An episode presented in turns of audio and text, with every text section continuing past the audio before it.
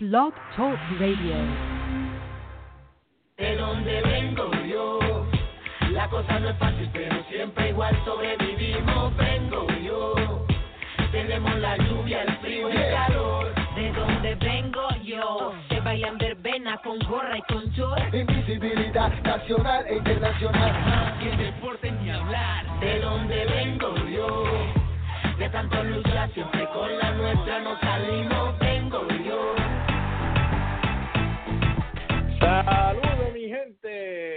Bienvenido a un podcast más de Me Gusta los Deportes. Aquí Arnold Palillito Santiago alias el bostoniano y en breve estará con nosotros mi partner José Mayito, el Mayo Junior, el yanquista.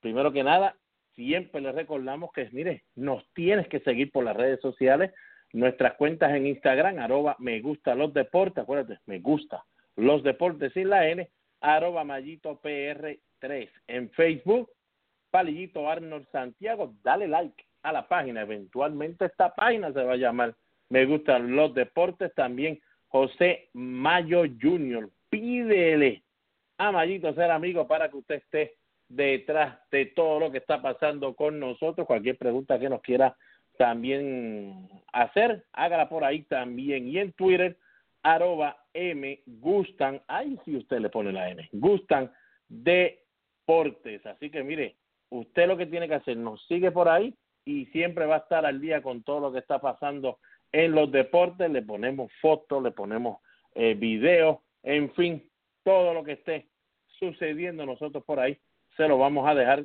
saber. Recuerda también nuestros podcasts. No te preocupes si no los puedes oír en vivo, tranquilito, mira, llega donde tú quieras llegar, a tu trabajo, a tu casa, donde tú quieras, y ya estás listo para escucharnos, entras rápido en iTunes, en el área de los podcasts, y busca Me Gustan los Deportes, ahí estamos y nos vas a encontrar rapidito, y también si tienes Android y no tienes iTunes, pues mira, vete al área de los podcasts de Google Play, por ahí también nos vas a conseguir como Me Gustan los Deportes. Hoy estaremos hablando del debut de Sprint Training, por supuesto, en la loma del Beirut japonés, el gran Shohei Otani. Lo que muchos no todavía no entienden es el por qué las grandes ligas y su gente lo ponen como el primer prospecto, el prospecto número uno de todas las grandes ligas.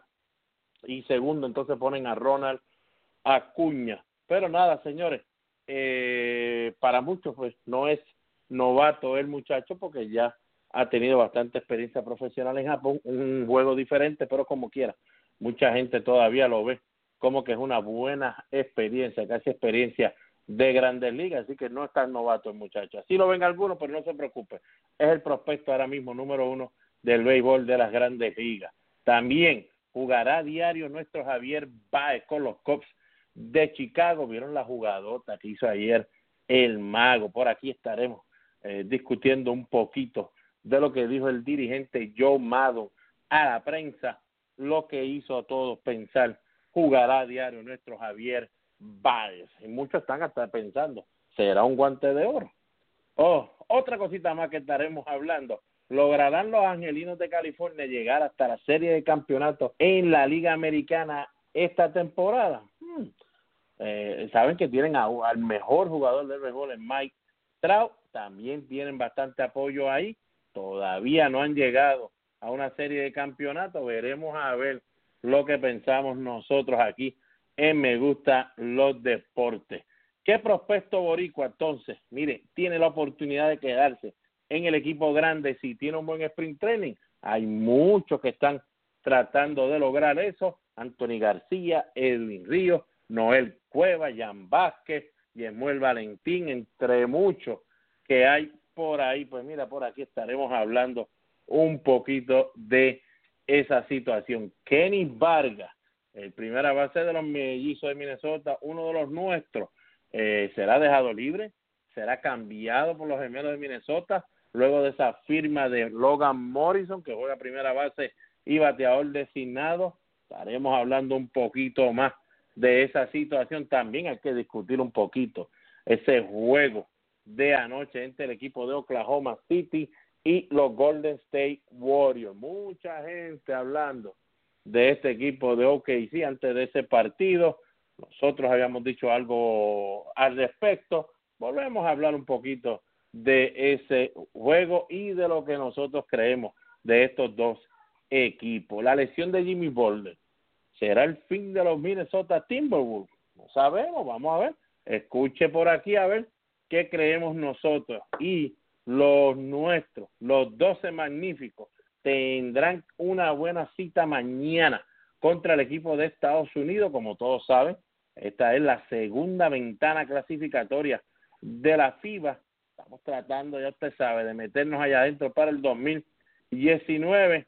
Le ganamos al equipo de México en nuestro último partido. Ahora nos toca mañana contra el equipo de Estados Unidos. Por aquí estaremos hablando un poquito también de eso. Así que usted, mire, no se preocupe y, y recuerde que por los podcasts de nosotros, usted esté pendiente de estos podcasts, porque también nosotros tenemos, mire, el gurú de la NBA, el gran AJ Santiago, que siempre también nos mantiene al tanto de lo que está pasando en la NBA. Así que mire, sin más preámbulos, sin más habladuría, vamos a empezar aquí a hablar sobre el debut del Beirut japonés. Ese debut pues sucedió anoche. Acuérdense que estamos hablando en el sprint training de la Grandes Ligas, no estamos hablando de su debut como tal en las Grandes Ligas. Este pues entonces será ya en la temporada regular del equipo pero definitivamente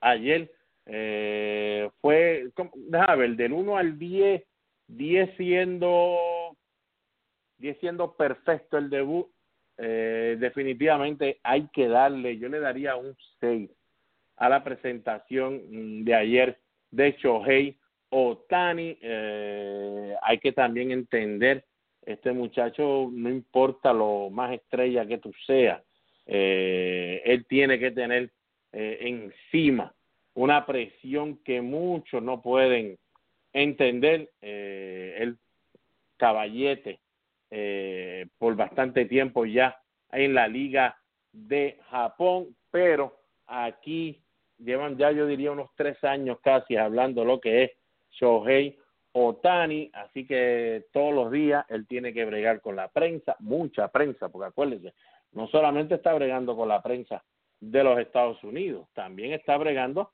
con la prensa de Japón, que es, miren, bien, pero que bien grande. Ya hemos hablado con personas que están allí, especialmente nuestro amigo agente de pelotero Oscar Meléndez, y lo que nos han dicho es que es definitivamente la prensa que está siguiendo a Shohei Otani e, e, es demasiado, demasiado grande.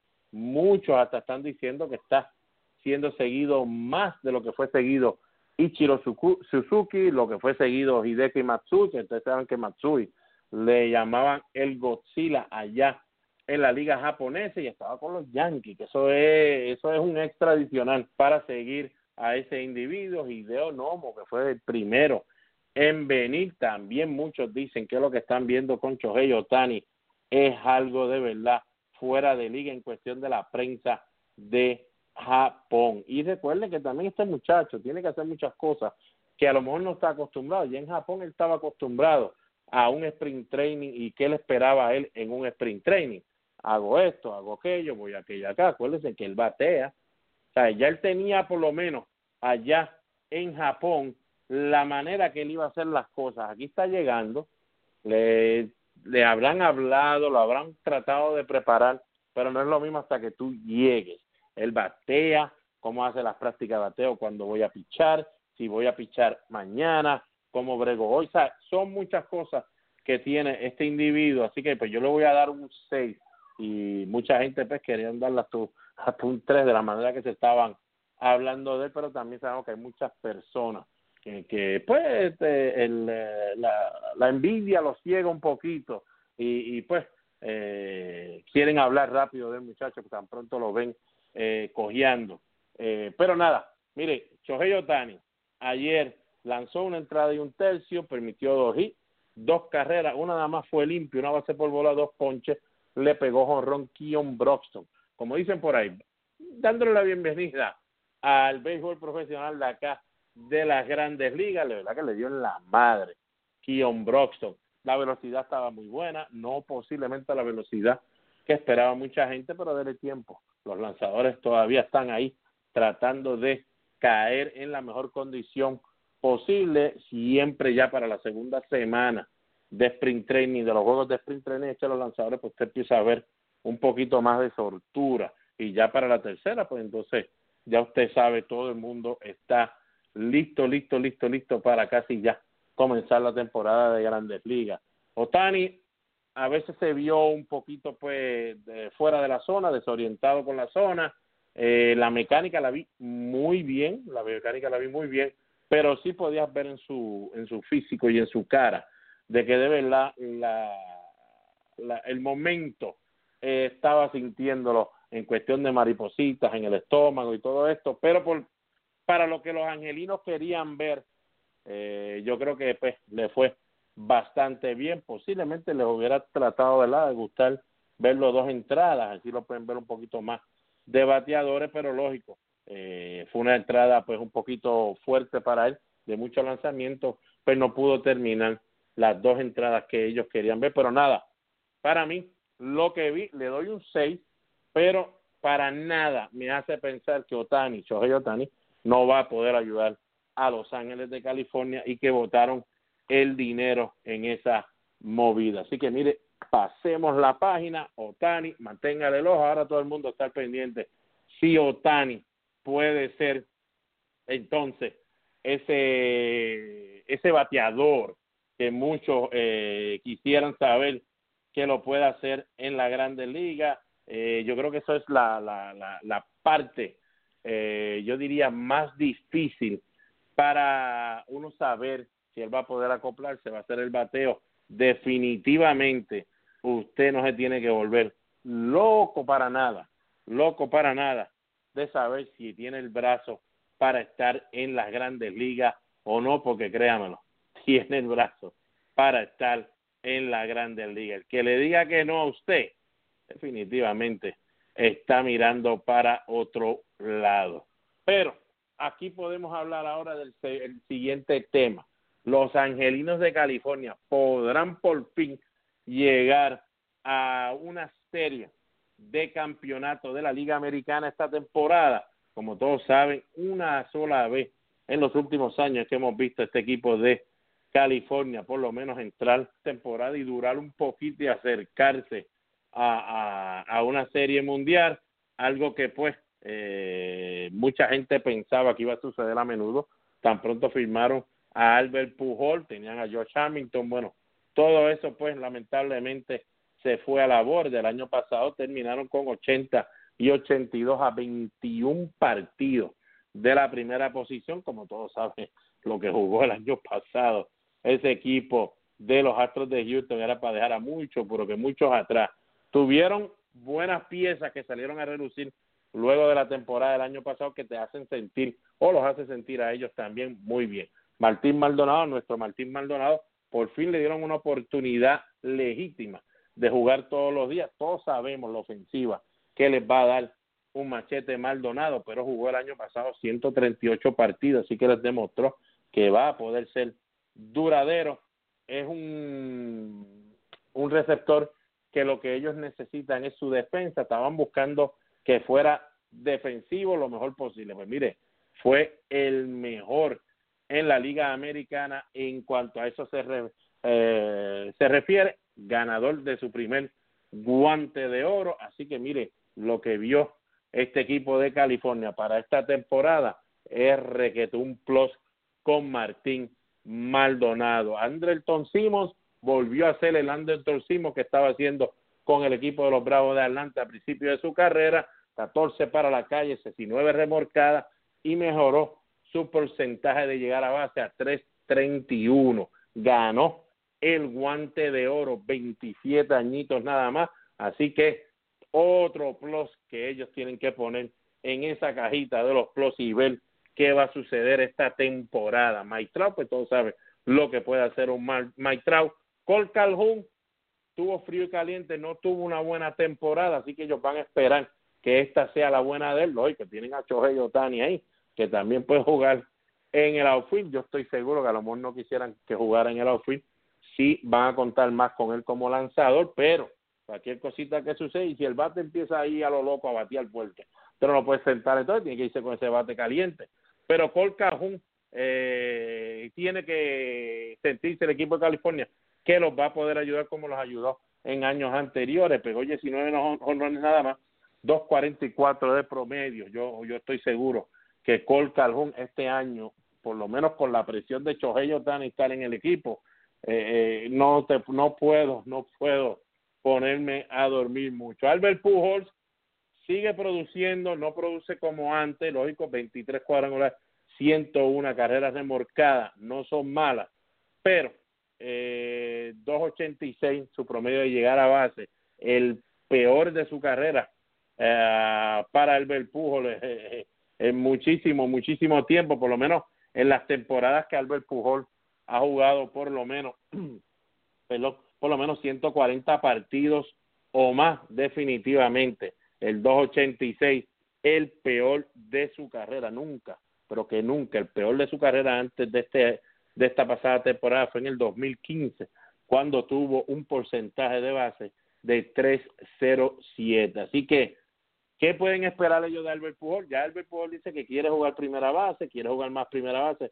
Eso hay que ver, eh, hay que ver cómo el tiempo va en este eh, campo de entrenamiento. Jugó solamente seis juegos el año pasado en primera, así que eso yo no lo puedo ver como un plus en la cajita de California para esta temporada. Luis Balbuena tiene que ser mejor de lo que vimos Luis Balbuena el año pasado. Sabemos que Luis Balbuena no es un bateador de promedio bueno, pero por lo menos sus 240, 250 de, eh, deben esperar de Luis Balbuena, no ese 1.99 de la temporada pasada, llegar a base 2.94, él es mejor que eso. No muchísimo mejor que eso, pero por lo menos él debe llegar a base en un 3.24, 3.30 de porcentaje, así que veremos a ver, yo creo que eso no yo lo voy a poner como un plus en la cajita de que los puede ayudar esta temporada porque debe mejorar los números que hizo el año pasado en su primer año del contrato, 22 honrón, 65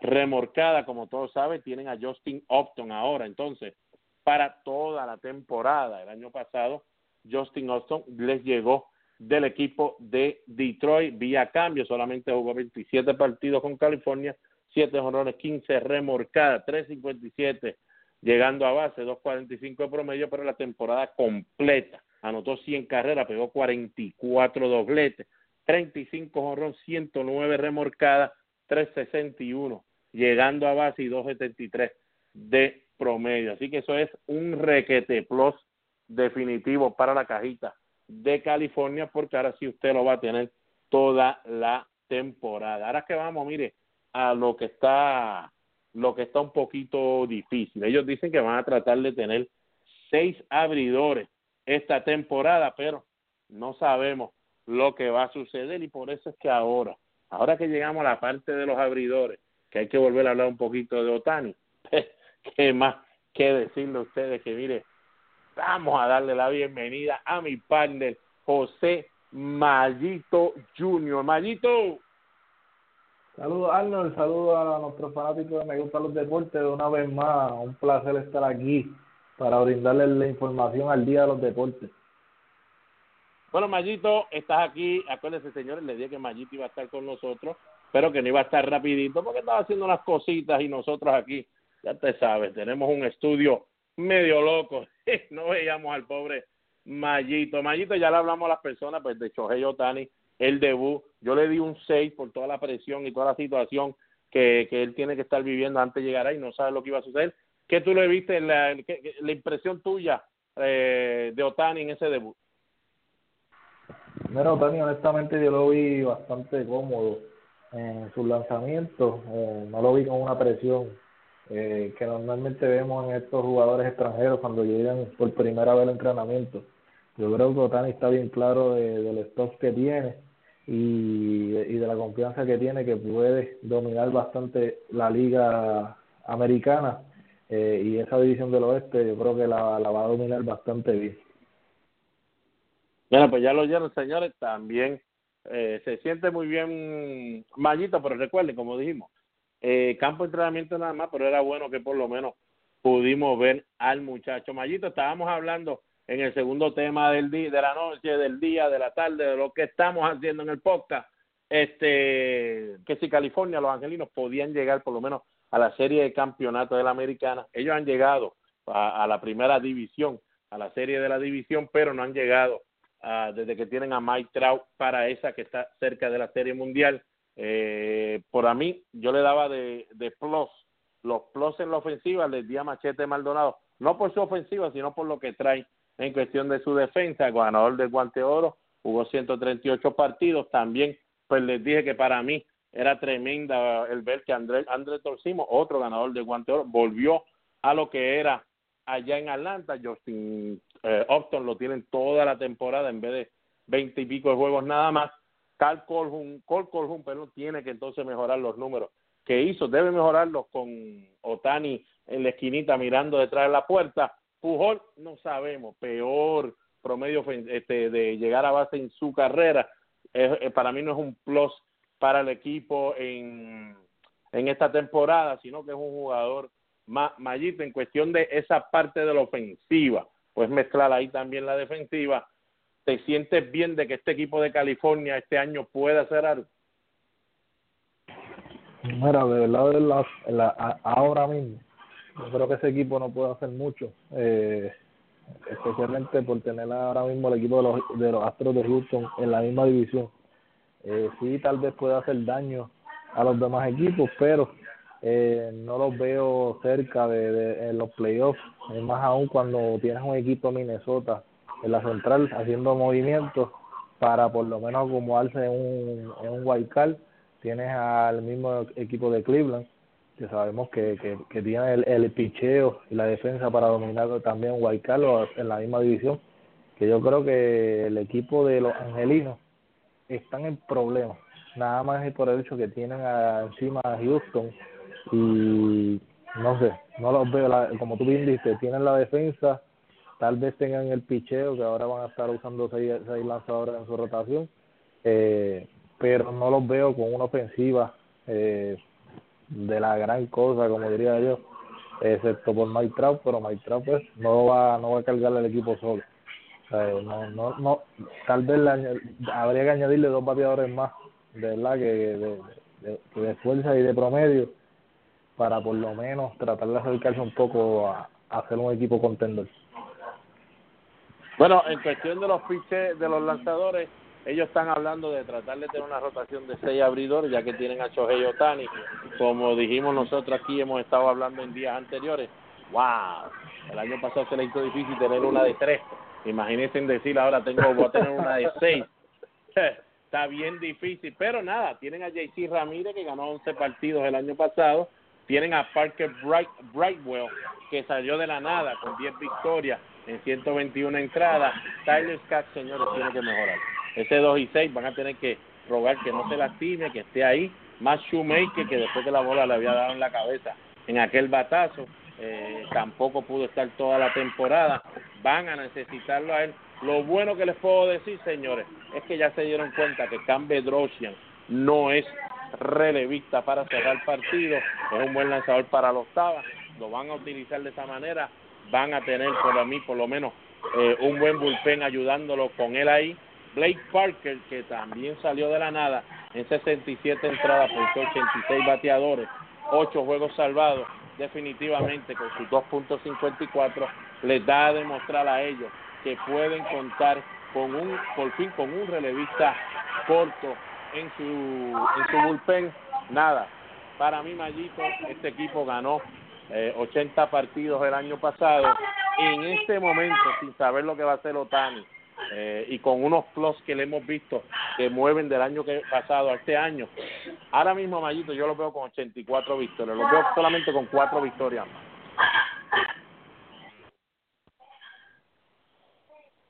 Bueno, Mayito, ahora sí llegamos. Javier Baez, vimos al, nuestro ayer hacer una jugada de película, olvídate, eso, olvídate, lo que estamos acostumbrados a verlo, solamente Javier Baez el que puede hacer jugadas como esta, ya lo hemos visto, que en Grandes Ligas casi no se ven esas jugadas con todos los chips que hacen. Es más, le voy a decir la verdad, en Spring Training, Mayito, casi no se ven muchos chips porque ellos están trabajando en otras cosas. Eso pues lo trabajan bien, bien en la mañana. Uno que otro bateador pues lo hacen en la en Grandes Ligas, pero a principio de Spring Training no utilizan los chips y por eso pudimos ver entonces ayer una jugada de una segunda base. Mayito, John Madden dijo, le dijo a la prensa hace dos días que él, para que pudiera ver a Javier Báez tener 500 turnos al bate o más, para lo que lo, lo convertiría en un jugador segunda base elite y que pudiera entonces jugar a diario, tenía que entonces cambiar su forma de batear en cuestión de su approach. Eh, eh, eh, practicar bien lo que él quiera hacer antes de llegar a la caja de bateo, tener una buena idea de la, de la zona del strike, pero que en este momento él no veía a Javier Báez todavía dominando esa parte del juego y que por eso pues era posible que todavía iban a haber mix and match en la alineación todos los días con los top. Ahí está, ya tú sabes, eh, Ben Sobri, eh, él también dice que Addison Rosso tiene que trabajar en eso. Así que, Mayito, eso que tú oyes de John Madden, de verdad, de verdad, ¿tú crees que debió haber salido a la prensa o es algo que mejor se lo podía decir a Javier Báez? Porque Javier Báez no tuvo un mal año el año pasado. Mira, no, yo no, no, no lo veo mal que haya salido a la prensa. Yo creo que esto es, pues, es, es para calmar un poco la prensa, porque sabemos pues que Javier Báez se ha, convertido en un favorito de los fanaticados y de la misma prensa. Eh, pero tenemos que entender una cosa. Ben Sobri es el favorito por encima de Baez, de, de Joe ben Sobri estaba en, en, en Tampa con, con Joe Madden y yo creo que es un jugador de confianza Joe Madden ¿sabe? por encima de Javier Baez, aunque Javier Baez patee. ¿sabe? Pero tú mismo lo dijiste, Javier Baez para convertirse en una segunda base elite, pues ya, ya lo ya lo ves como, como defensivamente, pero ofensivamente tiene que mejorar la parte que ya lo llevamos diciendo un par de años, que es la parte de, de la approach, donde tiene que poner la bola más en juego y eliminarle los ponches un poco. Eh, la fuerza la tiene, eh, sabemos convertir, cuando el chamaco está en racha, pues se convierte en un, en un peligro para el equipo contrario. Pero Javier Baez en la defensiva no tiene que nada que envidiarle a ningún jugador de Grandes Ligas porque sabemos que si le dan esa oportunidad de ser jugador regular puede estar en la contienda en la contienda para un guante de oro en algún futuro. Bueno, voy a, voy a, ¿cómo te digo? Voy a diferir un poco, pero tienes razón en, en la cuestión de la confianza y el hombre de mano derecha de John Mado en Ben Pero el año pasado Ben Sobri solo batió 2.32, 12 jorrones, batió 3.18 llegando a base, jugó 128 partidos y este año está llegando a sprint training lógico con 37 años de edad.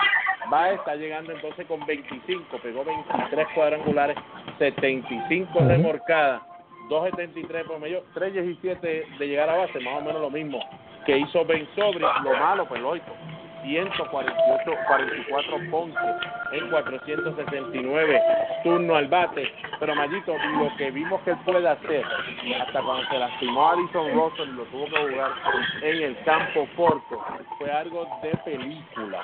Lo, y, te das cuenta que tiene que tenerlo en ese line ya sea por su defensa ofensiva, lo que te dé en ese momento, tienes que tenerlo para que este equipo pueda llegar donde quiere llegar.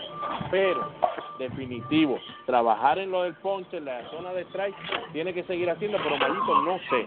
Si Benzori tiene 37 años y Baez tiene 25 y ya está produciendo más que el otro en, la ofensiva, la defensiva, lógico, sabemos como tú dices, mucho mejor que Sobri.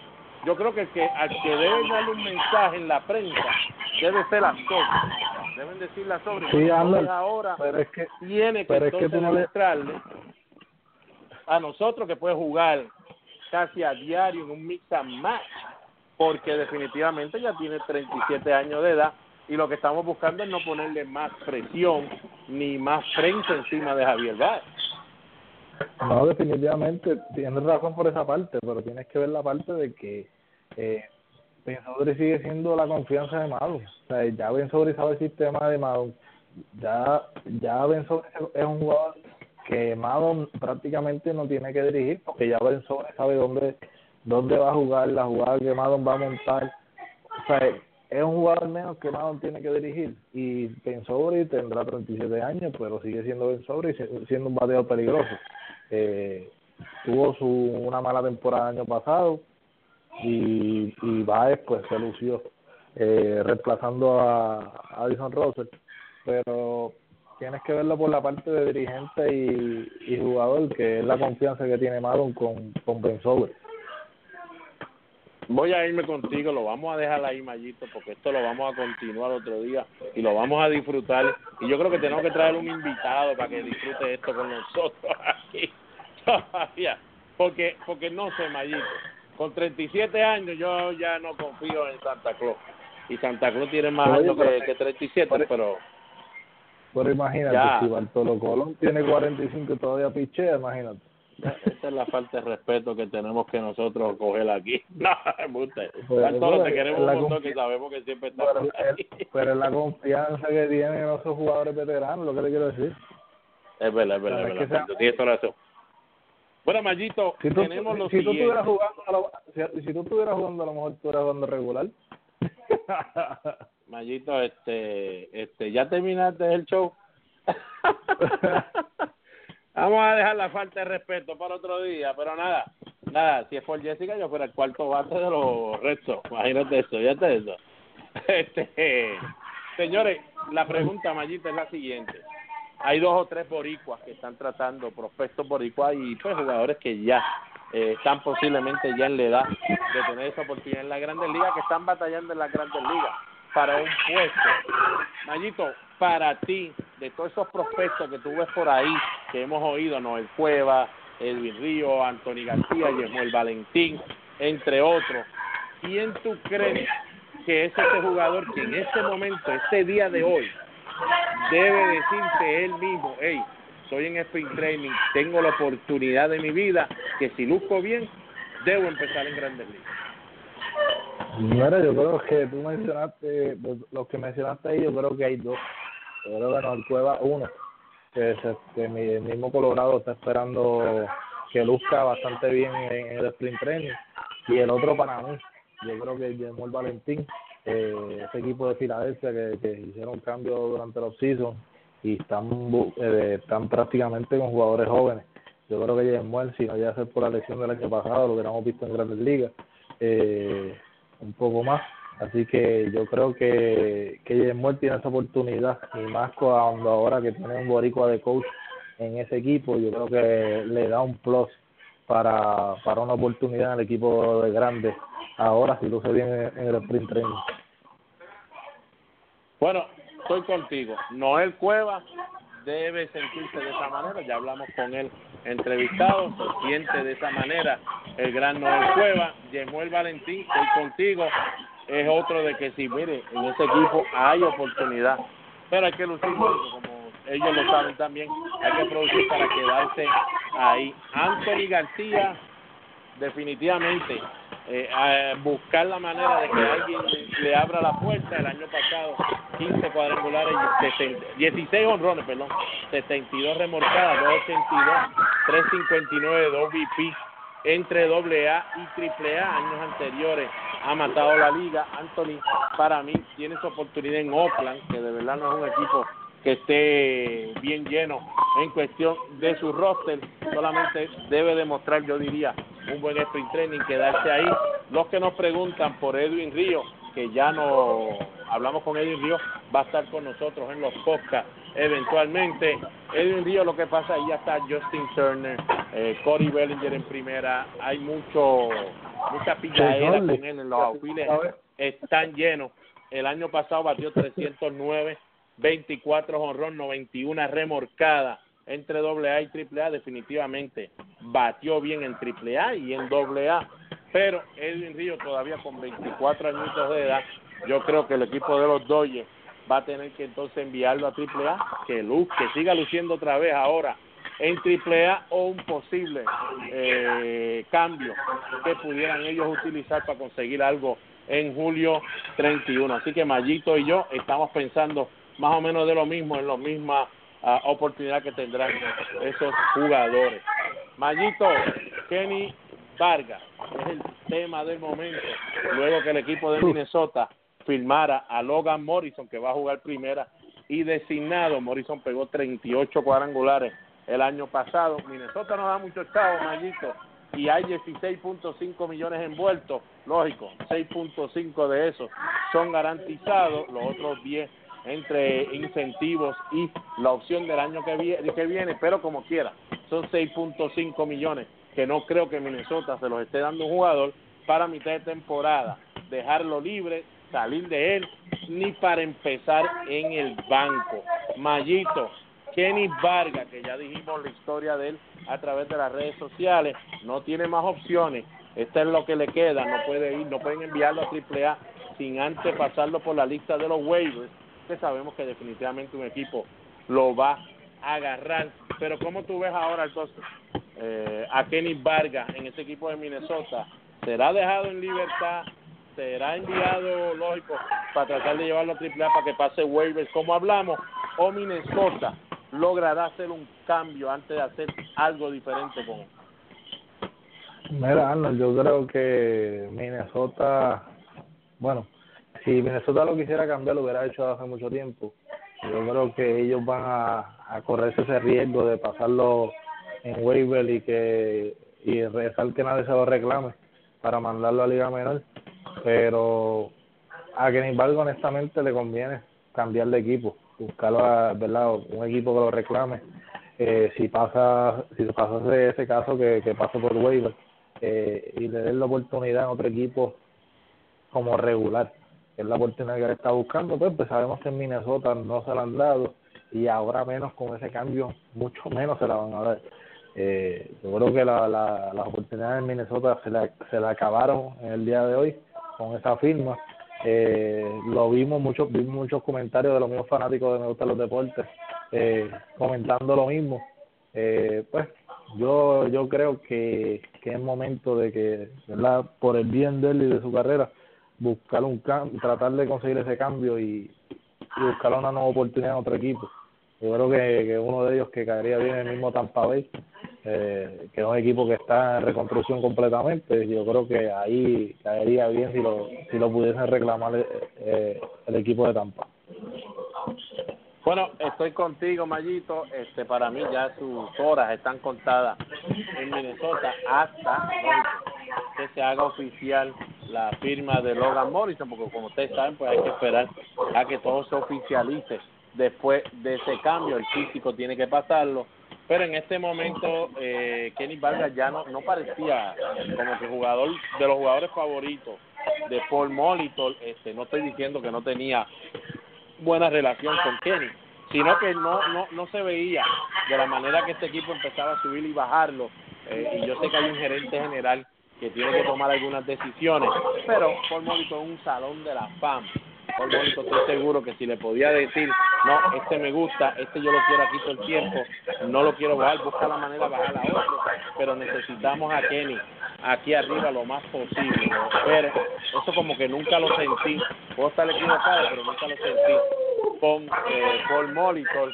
Eh, lógico, ustedes saben que Paul Molitor fue un jugador del Salón de la Fama, un bateador de 300 natural, siempre ponía la bola en juego, tenía fuerza, pero también ponía la bola en juego. Kenny posiblemente con el el porciento de llegar a base no era el mejor o el que le gustaba a Paul Morrison y pues viene esta oportunidad de conseguir a Logan Morrison después de 38 cuadrangulares pues mira brincaron a la, a la, a la oportunidad de tener eso eso significa que John Mauer va a ser la primera base regular como ya se esperaba y designado Logan Morrison, ambos pueden intercambiarse también, pero Kenny Vargas no creo que ellos lo van a dejar en el roster de 40 mallitos para usarlo solamente si hace el roster de Grandes Ligas como bateador derecho, porque de verdad no le van a sacar nada a Kenny Vargas de esa manera, solamente les queda un puesto abierto en el roster de los 40 casi siempre los equipos mayores antes de la temporada quieren tener ese roster un poquito cómodo para ver si pueden poner a alguien ahí que consigan a última hora. Definitivamente, pues, ¿para qué dejar en el roster de 40 a Kenny Valga? Mejor usar ese puesto para Logan Morrison y enviarlo a Triple A que pase por waivers va a ser reclamado por alguien, lo sabemos, porque un bateador como Kenny Bargy lo que ha demostrado definitivo, te da la piquiña de que si ese jugador le damos 400 turnos al bate, quién sabe lo que pueda hacer, eh, sería lo mejor para que si eso sucede, mire, sería definitivamente para eso. Así que mira, Mayito, te voy a dejar tranquilo para que sigas disfrutando en tu casa, gozando en tu casa, para que no tengas que meterte con el gurú de la NBA, el gran AJ Santiago, ni nada. Te vaya por ahí tranquilito, vaya a hacer una película, a jugar, a jugar PlayStation, Xbox, lo que usted quiera. que ya por hoy usted cumplió la cuota. Hoy estoy de Netflix porque está lloviendo mucho todavía otra vez. Está lloviendo. Ay, señor. mañana, disfruta mañana, con Netflix. Mañana regresamos al podcast otra vez. No, definitivo, definitivo. Y, y recuerda, siempre tiene que estar pendiente a las cuentas en las redes sociales porque podemos hacer un live en Facebook. ¿Cómo podemos hacer un live en Instagram? Que ya usted lo sabe. Luis César de los Yankees. Bueno, déjame no decir los Yankees porque todos han sido los Yankees. No, está Luis César en la eh, Miguel Andújar y Gary Sánchez. Vamos a decirlo así, si usted quiere ver los Yankees, si quiere enterar de los Yankees, sigan a nosotros y pendiente a los live, porque no sale luego. Se cayó la llamada de Mayito posiblemente porque dijo Yankees, posiblemente porque dijo la palabra Yankees. Y todo el que nos siga a nosotros, me gusta los deportes, estoy seguro que estaba oyendo este podcast y tan pronto oyeron a Mayito decir Yankees, estoy seguro que todos dijeron, ah, que palillito le engancha. Pero nada, nada.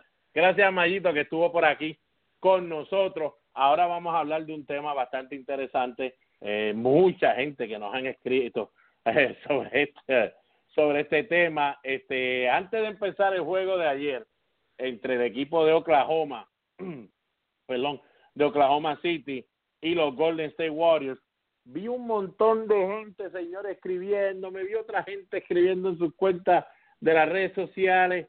Wow, señores, todo lo que hablaban era, ah, este equipo de Oklahoma, olvídese, este equipo se come vivo en una serie y, y olvídate, es posible que la final sean de ellos contra este, que se coman vivo a este equipo de Golden State. Mira, Palillito, ya le hemos ganado dos veces corrida este año y le ganamos, mire, vía paliza, una por 17 puntos, otra por 15. Señores, todos se molestaban, todos me empezaron a, a, hablar para atrás cuando yo les dije, hey, tranquilo, este equipo de Golden se pone listo para los playoffs y piensa en playoffs nada más y empieza a prepararse, mire, en la segunda mitad de la temporada. Ellos saben que son así de buenos, todo el mundo sabe, no hay un equipo como el de ellos en la liga, ellos saben que pueden coger las cosas, mire, con calmita y después entonces usted viene la segunda mitad, se acaba ese juego estrella, viene de ese break y usted dice, no, ahora sí nos toca a nosotros, hay que ponernos listos, hoy nos toca, si lo dije ayer, hoy nos toca el equipo de Oklahoma, no podemos dejar que vengan a nuestra cancha y todavía vengan a actuar como actuaron los primeros dos partidos. No, hoy es el juego,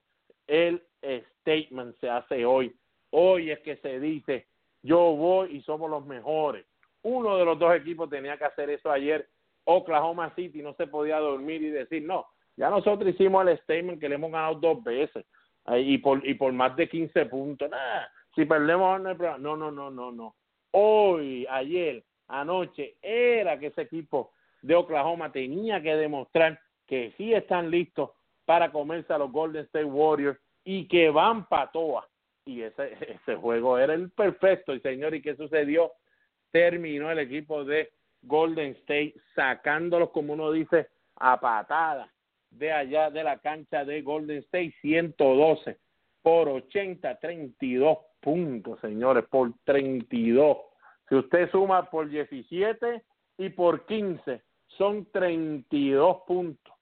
la diferencia en total de puntos que el equipo de Oklahoma le ganó a Golden State aquellos dos partidos. Pues mira, el equipo de Golden State en la segunda mitad dijo, pues miren, el juego que nosotros le vamos a enseñar que estamos ready y que nosotros somos los caballos, le vamos a ganar por esos dos.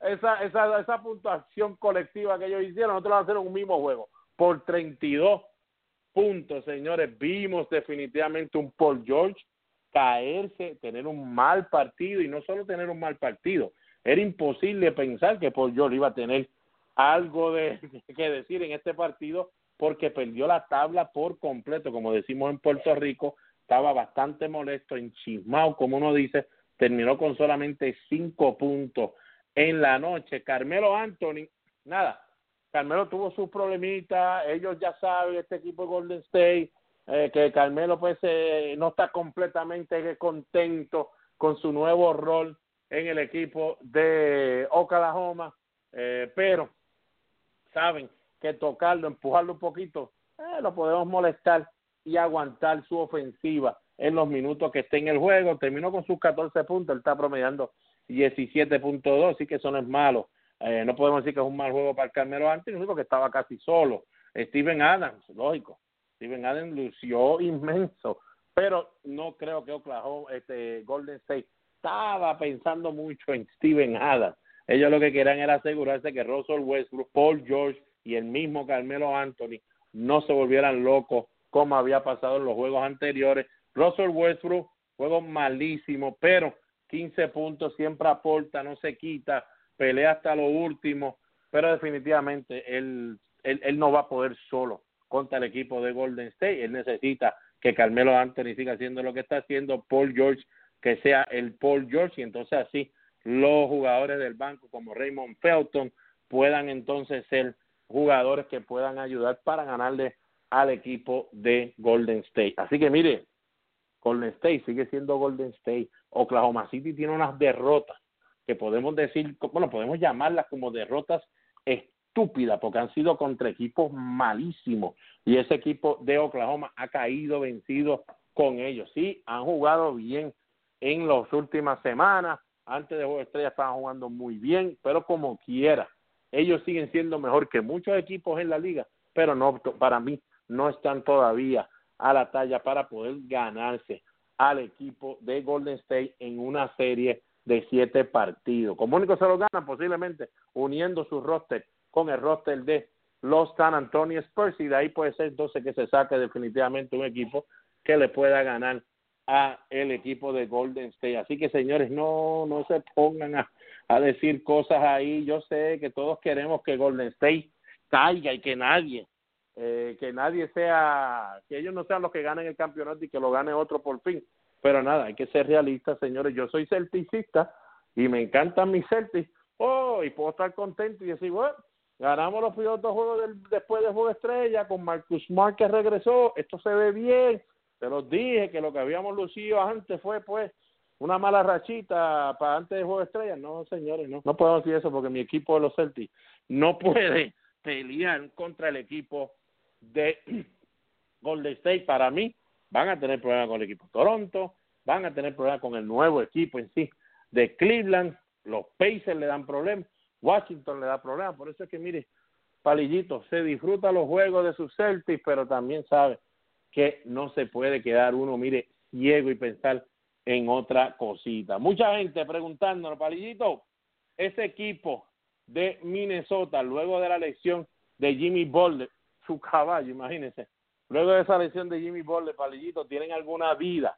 Bueno, estamos todos preguntándonos al gurú ella y Santiago, perdonen a ella y Santiago, ya se comunicó con nosotros, ella y Santiago tuvo que trabajar de momento, ¿verdad?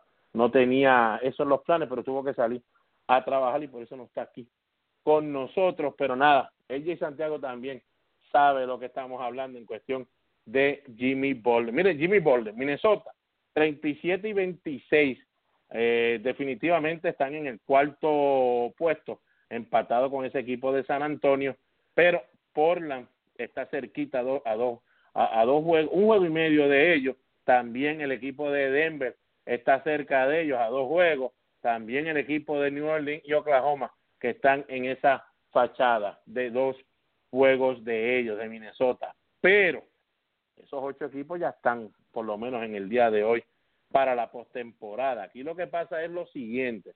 Usted tiene un equipo de Utah que ha estado jugando bienísimo. Es verdad que perdió su primer juego después del juego estrella, pero ha estado jugando bienísimo ese equipo. Eh, si ese equipo mejora un poco su, su juego en la carretera, estoy hablando del equipo de Utah, que ahora mismo tiene 2 y 19 en la carretera. Si ellos lo juegan, lo mejoran un poquito. Ese equipo de Utah yo creo que va a entrar entre uno de estos ocho luego de esa lesión de Jimmy Butler. Para mí, este equipo de Minnesota, que todavía tiene, lógico, todavía tiene para por lo menos batallar con lo que está sucediendo. Lo que pasa es que, wow, señores, eh, usted pierde un Jimmy Butler a un equipo que en la carretera juega con muchos problemas. El equipo de Minnesota ahora no va a tener en la carretera un Jimmy Butler. La cosa se pone bastante, pero que bastante difícil y en un abrir de cerrar y ojo, usted se puede poner en dos y dos y diez en una racha de dos semanas y la cosa cambiarle por completo debido a esa lección grande de su hombre grande del equipo. Así que Minnesota no es el final para ellos, porque yo creo que todavía pueden batallar y no son muchos los equipos que están tratando de quitarlos de, de, los, de los ocho, de los ocho que entran a la postemporada, pero los Utah son dos equipos que van a batallar y para mí veo con mucho, pero con mucho problema a ese equipo de Denver, así como lo oye, ese equipo de Denver y ahora ese equipo de Minnesota para quedarse en, lo, en uno de los ocho puestos para la postemporada. Por eso es que los Clippers y Utah, de verdad, si usted es fanático de ellos, siéntase bien. Yo creo que usted tiene mucha oportunidad. Denver, 9 y 19 en la carretera y le quedan bastantes jueguitos en la carretera. No, no, no, eso está malísimo. En su casa son casi invencibles. Muchos jugadores se cansan ya en tres, en tres quarters contra ellos debido a la altura que está eh, Colorado y ellos pues están acostumbrados a eso, pero no va, señores, en la caída del Oriente. Creo que van a tener, van a seguir teniendo esos problemas en la carretera el equipo de Denver y ahí es que entonces sí se puede unir en la misma guaguita de Minnesota y quién sabe si los dos bajan y los Clippers y Utah entrar. Pero no voy a decir hoy que es el final para el equipo de Minnesota. Bueno, señores, ahora sí, vamos a hablar del último tema de la noche. Nuestros 12 magníficos eh, el equipo de baloncesto, nuestra selección nacional, quienes eh, ya empezaron, le, ya jugaron el primer juego de la segunda ventana clasificatoria de la FIBA, ganándole el equipo de México 100 a, 50, a 80, perdón, 100 por, por, por 20 puntitos. Pues ahora sí, ese equipo de los 12 magníficos les toca mañana la, ¿cómo que decimos? La, la, la cita más importante eh, de esta cualificatoria, eh, ya que será contra el equipo de los Estados Unidos. Como saben, nuestro equipo de Puerto Rico eh, tiene definitivamente algo diferente a los 12 magníficos que estamos acostumbrados, pero por lo menos el juego que está jugando este equipo de esta selección nacional definitivamente es uno que uno se debe sentir bastante bien. Eh, ¿Qué va a pasar con el juego contra Estados Unidos mañana. Si no me equivoco, creo que es a las 11 de la noche. Ese partido lo van a estar dando por ESPN 2, pendiente a nuestras redes sociales, que entonces aquí los vamos a estar dejando saber a qué hora y todo eso. Pero definitivamente lo que hemos visto de este equipito, de verdad, la juventud, que es la, la, la, clave eh, en esta en esta competencia en cuestión de, de, de para nosotros el equipo nacional que siempre hemos tenido eh, un buen equipo de, de los 12 magníficos, pero definitivamente ya nuestra nuestra selección necesitaba como que una inyección eh, de juventud. Y vamos a ver, vamos a ver señores, eh, ese equipo de, de México definitivamente era un equipo que, pero por poco me ahogo aquí, es un equipo de México que, que, que, que sabíamos que, que, que debíamos, podemos, que podíamos ganarle y así fue que se le ganó, Gary Brown definitivamente fue el, el héroe, el armador de nosotros fue el caballete, el héroe ofensivo de los, de los boricuas en ese partido que se ganó el viernes. Acuérdense que esto es clasificatorio a la Mundial de Baloncesto de la FIBA que se jugará en China en el 2019. Nuestro equipo de Puerto Rico ahora mismo tiene 2 y 1 y ahora me está mandando un texto eh, una persona que trabaja con el equipo nacional de los 12 magníficos que me dice que sí, que, que el partido de mañana será a la medianoche de Puerto Rico, 11, eh, perdón, del martes, del martes, perdón, creo que es del martes, ahora me está escribiendo martes, no sé, pensé que me habían dicho que era lunes, eso que lo, pendiente a nuestras páginas, para que esté el día, él me está escribiendo y me dice que es el martes en Santa Cruz, California, que el partido entonces pues será a las 12 de la medianoche, pero definitivamente eh, eh, nuestro equipo de Puerto Rico lucido, va lucido bastante bien. Sabemos que tenemos tres bajas eh, difíciles antes de que ¿verdad? Eh, empezara todo, todo esto, eh, por lo menos en la segunda etapa, Guillermo Díaz, David Huerta, más Rosario, que sufrieron, sufrieron lecciones eh, semanas previas a, a esta parte, la segunda parte de la de la clasificatoria que estamos jugando ahora, pero nada, Dani Basayo para mí será una pieza gigante, señores, definitivamente. Así que vamos a ver lo que sucede con este equipo de Puerto Rico. A mí, no sé, a mí me gusta muchísimo. No, no, no voy a decir que le vamos a ganar a Estados Unidos ni nada de eso con esa confianza, lógico, vamos con la confianza que le vamos a ganar. Pero yo creo que el equipo de Puerto Rico contra este equipo de Estados Unidos eh, eh, es una cosa. Tenemos que jugar bien del banco. Nuestro banco tiene que, que, que lucir contra el equipo de Estados Unidos, porque si no, eh, aquí va a haber muchos problemas, va a haber muchos problemas. Eh, tenemos que por lo menos mantener la bola, como uno dice, como, como dice Edicaciano también, mantener la bola viva, no podemos quedarnos solamente con un pase o dos pases, tenemos que en la transición, tenemos que estar moviendo el balón contra este equipo de Estados Unidos. Y con, ya usted sabe, las cosas pequeñas hay que hacerlas contra este equipo de Estados Unidos. Lo único que yo veo contra este equipo, este equipo de Estados Unidos, que yo considero que este equipo de Puerto Rico, nuestro equipo de Puerto Rico, no tiene que jugar un juego, como decimos, perfecto. Me, me explico. Cuando usted está viendo el equipo de los Celtics, hablo de los Celtics porque es el más que veo. eh, está jugando el equipo de los Celtics contra el equipo de, vamos a poner, no hay que ponerle Oklahoma State, este, Oklahoma State, vamos a ponerle Oklahoma State eh, vamos a ponerlo claramente para no poner Golden State porque eso no, no se puede hacer, no se puede. Este, si yo me pongo a ver los juegos de los Celtics contra Oklahoma, yo ya yo me tengo que decir si Kyrie Irving falla algo, no está en su juego, no tenemos break. Los Celtics no tienen ningún break.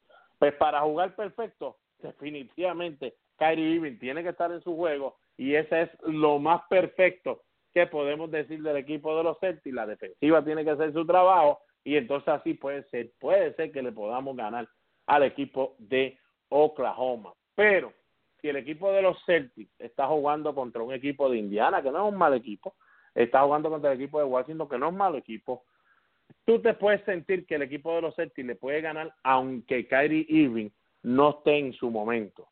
Definitivo, tiene que meter por lo menos 10 o 15 puntos, pero que no esté en su juego. Tú todavía te sientes que tú, con lo que tienes, le puedes ganar al equipo de, eh, de, del Indiana Pacers.